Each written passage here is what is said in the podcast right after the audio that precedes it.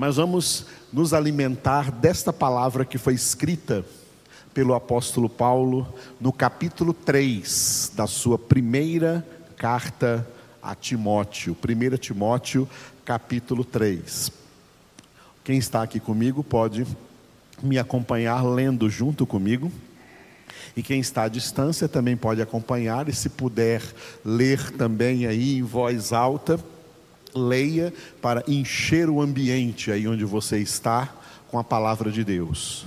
Uma dica para quem para quem fica em casa, recebe de casa, concentre-se na congregação, não receba telefonemas, não receba outras influências, fique ligado no que o Senhor quer falar com você.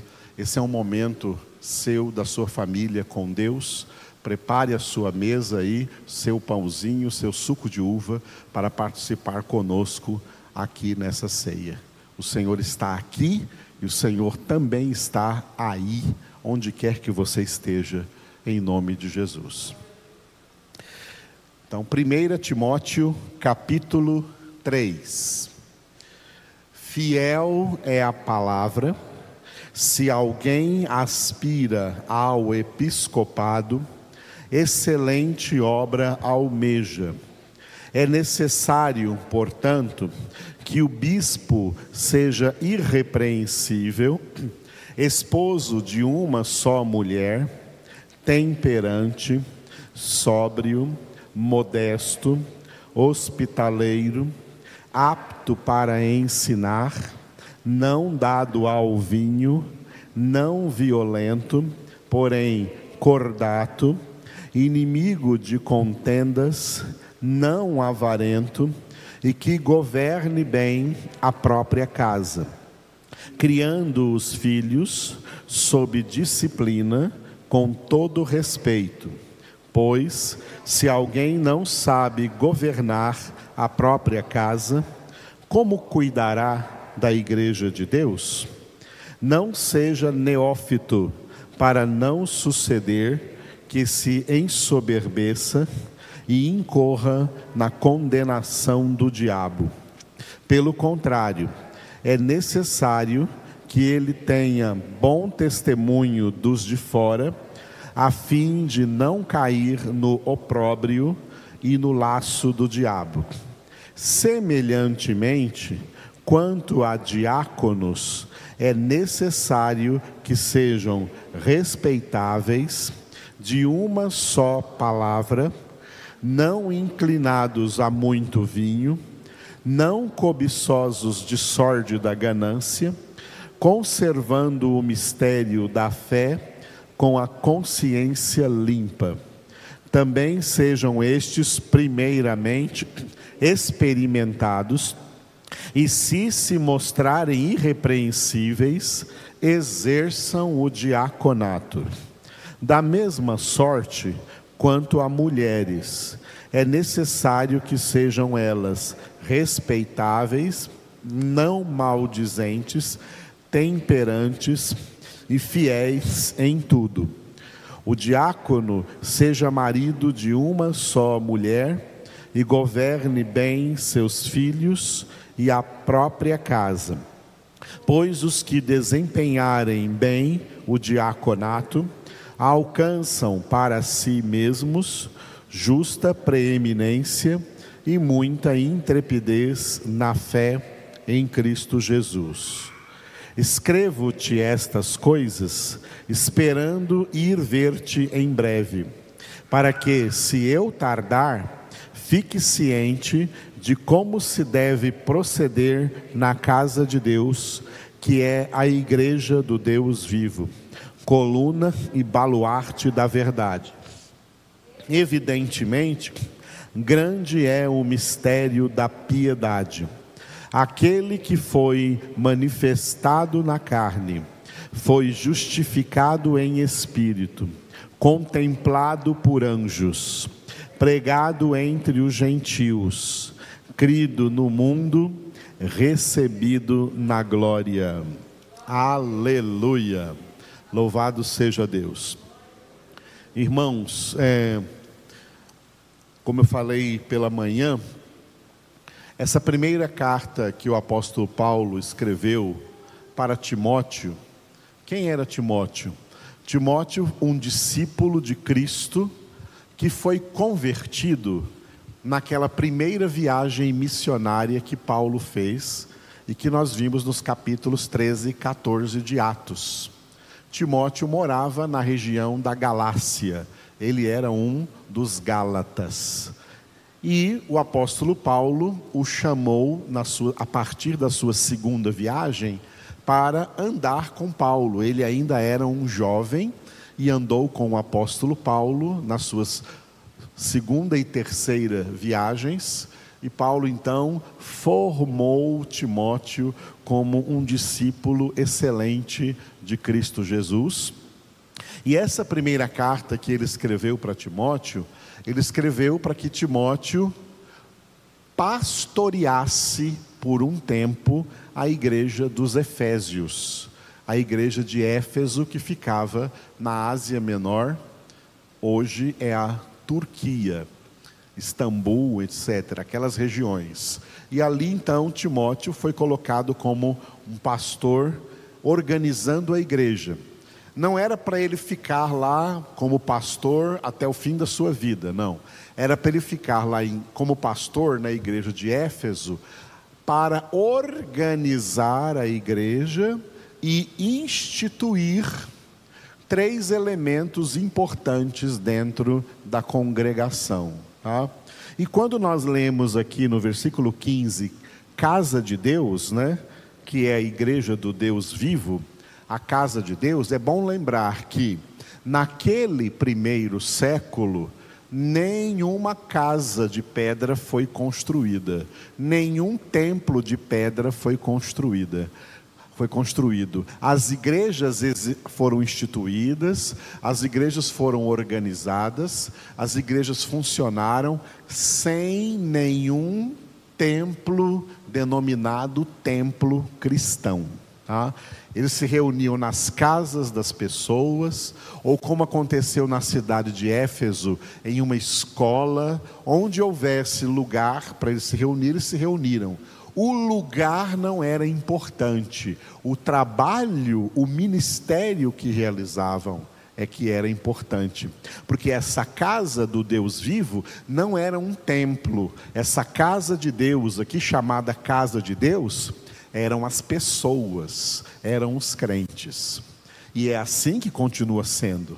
Nós é que somos a igreja. A igreja não é de parede. Isso aqui é um lugar que nós construímos para que nós possamos estar reunidos. Mas a igreja somos nós.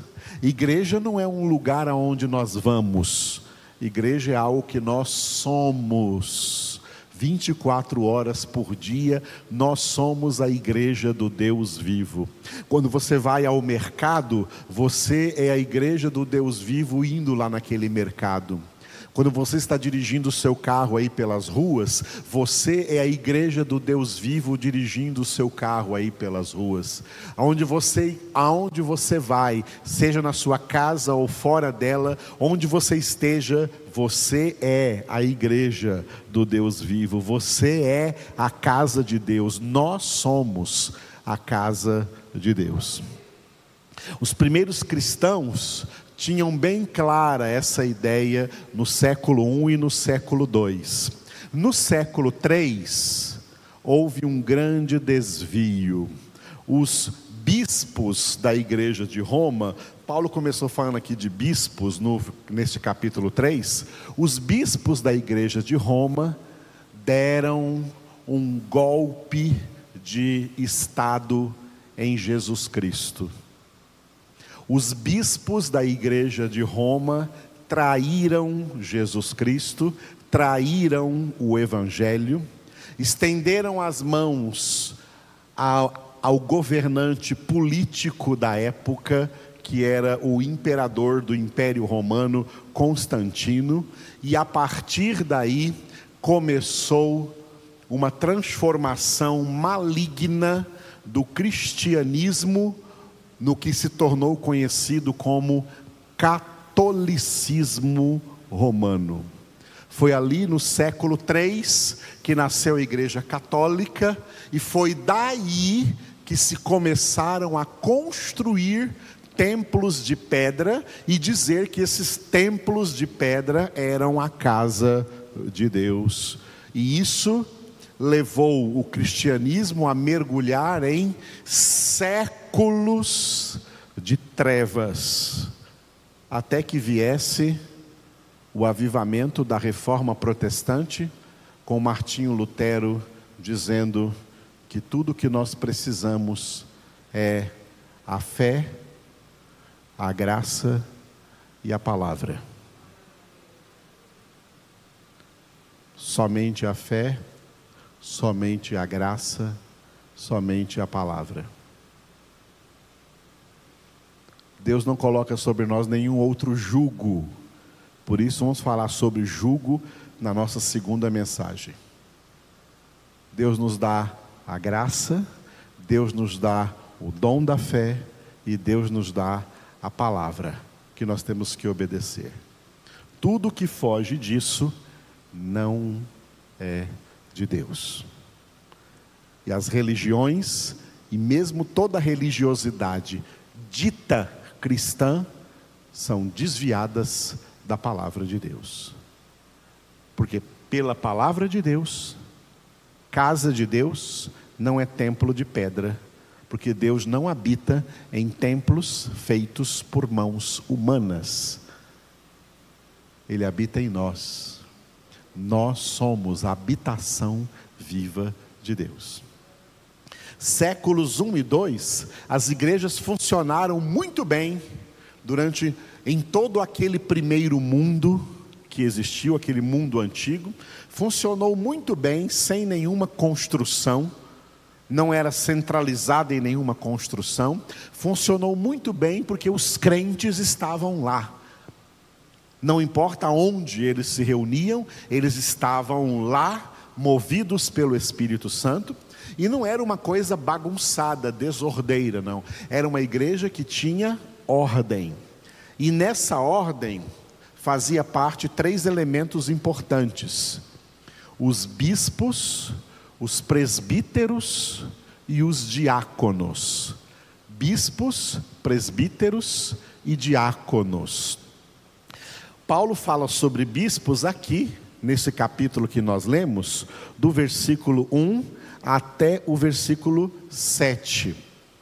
Ele fala de diáconos, do versículo 8 até o versículo 13, incluindo ainda aí, no versículo 11, mulheres que naquele século também já exerceram o diaconato.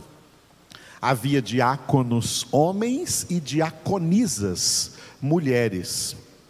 E sobre presbíteros, está no capítulo 5, que nós veremos pela graça de Deus na semana que vem.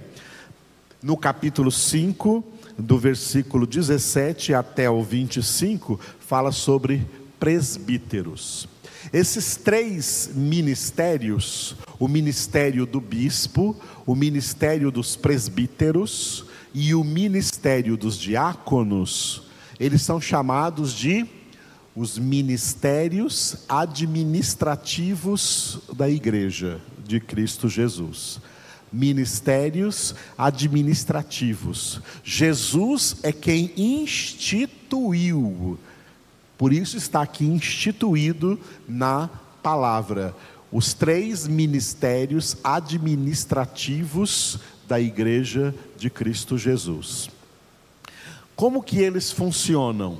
Vamos começar pelos presbíteros e pelos diáconos. Presbítero, no contexto do Novo Testamento, é a mesma coisa que pastor. Infelizmente, no denominacionalismo protestante, existem uma diversidade de denominações protestantes que querem diferenciar, dizer que presbítero é uma coisa e que pastor é outra coisa. Não de acordo com a Bíblia, de acordo com o Novo Testamento, são sinônimos. Presbítero é a mesma coisa que pastor, pastor é a mesma coisa que presbítero. Qual é o ministério dos presbíteros? Presbítero é uma palavra grega que traduzida para o português significa ancião.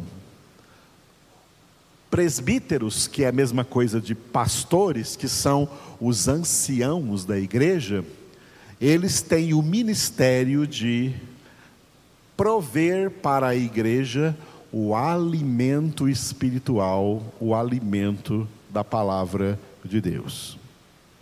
É isso que eu faço aqui. Prover o alimento espiritual. Prover o alimento da palavra de Deus. Alimentar o rebanho de Deus com a palavra de Deus. É isso que eu faço, e além de fazer isso, eu também estou formando vocês ao mesmo tempo para que vocês também façam isso. Glória a Deus. Para que além de ovelhas, vocês sejam formados pastores e pastoras de Cristo Jesus, sabe por quê? Por causa daquilo que Jesus disse: grande é a seara, e poucos são os trabalhadores rogai ao Senhor da seara que envie trabalhadores para a sua seara. Mas esses trabalhadores têm que ter formação, têm que saber como vão exercer esse trabalho. E para alimentar pessoas com a palavra de Deus, tem que ser conhecedor e estudioso profundo de toda a palavra de Deus. Tem muita gente por aí com título de pastor e de pastora, mas não conhecem Bíblia nem para salvar a própria vida, quanto mais a de outras pessoas. São falsos pastores e falsas pastoras. Pastor é um ministério instituído pelo Senhor para conduzir as ovelhas às verdes pastagens da palavra de Deus. A nutrição na palavra. Diáconos. Diácono é uma palavra que vem do grego e que significa servo ou serviçal, alguém encarregado de um determinado serviço. O serviço dos diáconos é observar dentro do rebanho de Deus, entre os irmãos, se existe alguém aí, alguma família passando fome de alimento material. É esse o trabalho dos diáconos é ver na igreja, não é na sociedade, não, é na igreja, não é entre descrentes, é entre os crentes. Se tem algum crente, se tem alguma família crente passando necessidade de comida, de alimentação, de coisas básicas para a sobrevivência. E o ministério dos diáconos é juntamente, juntamente com os pastores, consultando os pastores, né, levantar dentro da igreja a ajuda para essas pessoas da igreja. Lembro bem, da igreja, não é obra social fora da igreja, não. Pessoas da igreja que estejam passando por essas necessidades. Esse é o trabalho dos diáconos.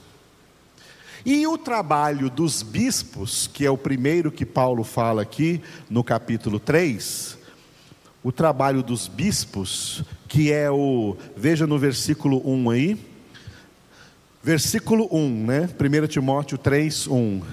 Vamos corrigir primeiro essa frase aqui, ó. Fiel é a palavra. Paulo não escreveu isso. Paulo escreveu assim: Esta é a palavra da fé. Dois pontos. Ele não escreveu fiel esta palavra, ele escreveu esta é a palavra da fé. Dois pontos. Se alguém aspira ao episcopado, excelente obra almeja.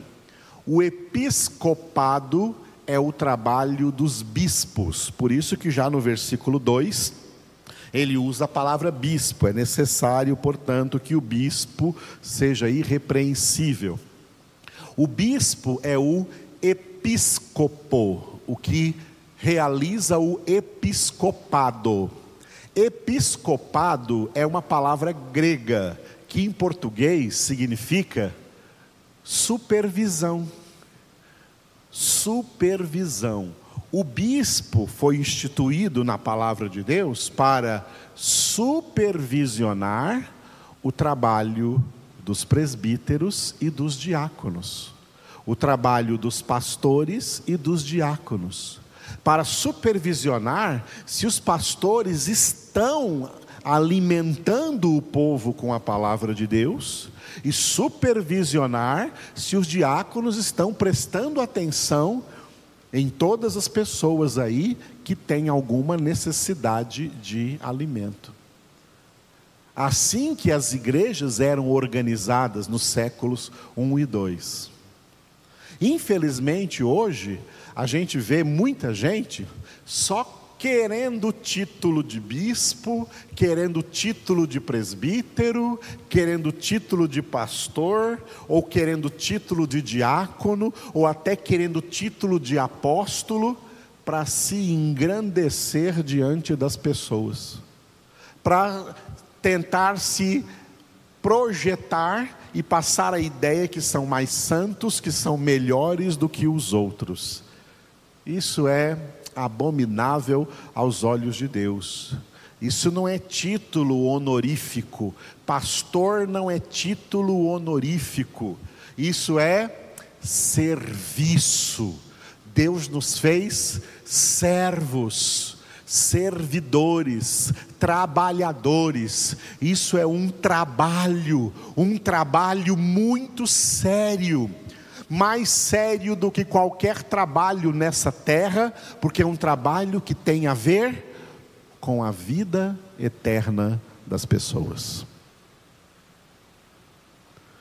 E é isso que a palavra de Deus está nos ensinando, e o apóstolo Paulo, cheio do Espírito Santo e cheio do zelo de Deus, envia Timóteo para organizar lá na igreja de Éfeso que haja ali então bons pastores naquela igreja pregando a palavra, bons diáconos observando que ninguém esteja passando fome, e bons bispos supervisionando esses trabalhos para que tudo corra bem na pregação do Evangelho e na nutrição também material do povo de Deus naquela época.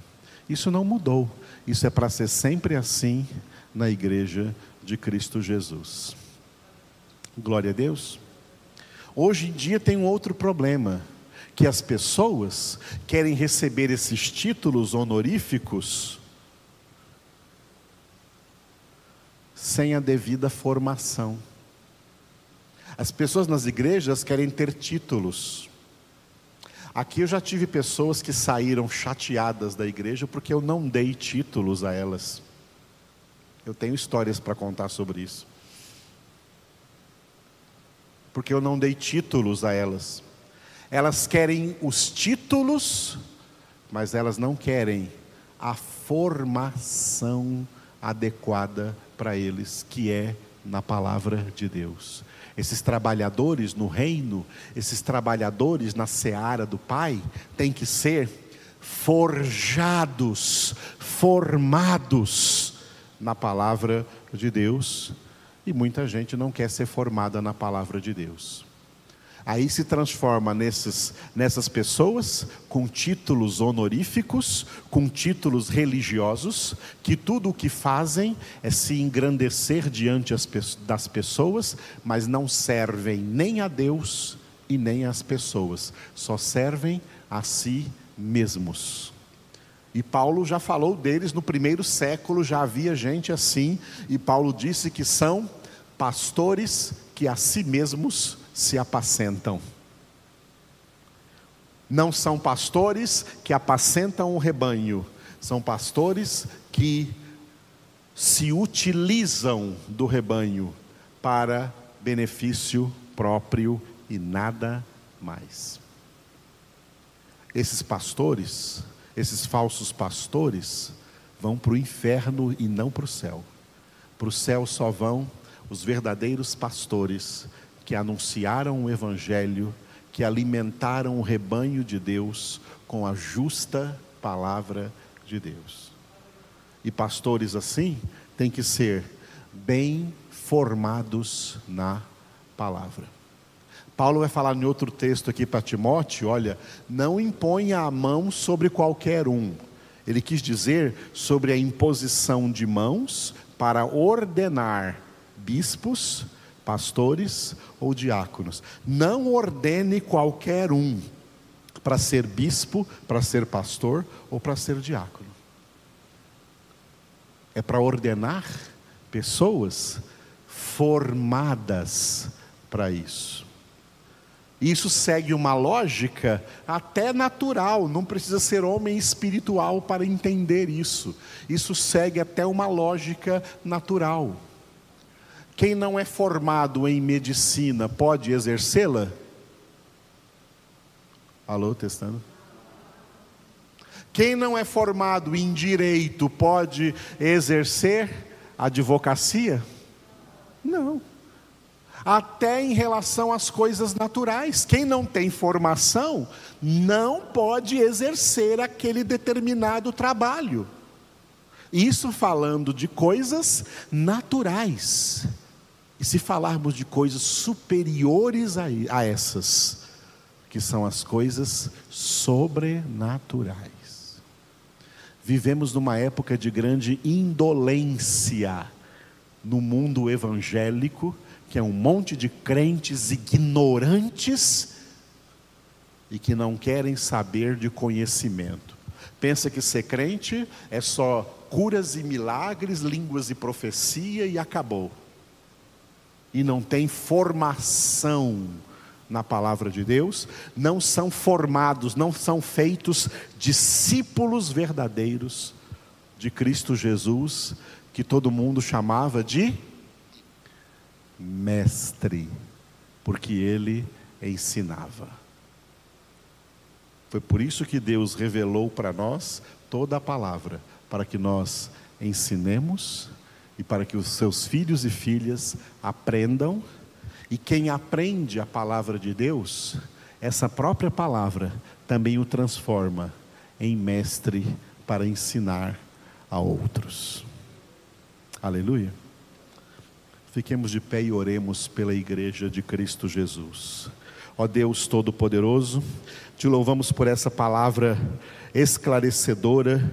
A tua palavra sempre é palavra esclarecedora para cada um dos teus filhos e filhas entenderem, compreenderem, serem formados, serem forjados nessa palavra e serem por essa palavra preparados pelo Senhor para também edificar outras vidas, levar, como disse o profeta Isaías, uma boa palavra ao cansado, ao triste, ao oprimido, ao deprimido, que nós tenhamos uma boa palavra do Senhor para transmitir às pessoas verdadeiramente necessitadas dessa palavra. Forma o teu povo, forma, ó Pai, os teus filhos e as tuas filhas, no poder do teu Espírito Santo, que Jesus chamou de o Espírito da Verdade, que vos guiará a toda a verdade. Guia-nos, ó Espírito de Deus, em toda a verdade, em toda a palavra. Nós clamamos a Ti em nome do Senhor Jesus. Aleluia. E queremos dizer-te, Senhor, que tu és, tu és maravilhoso.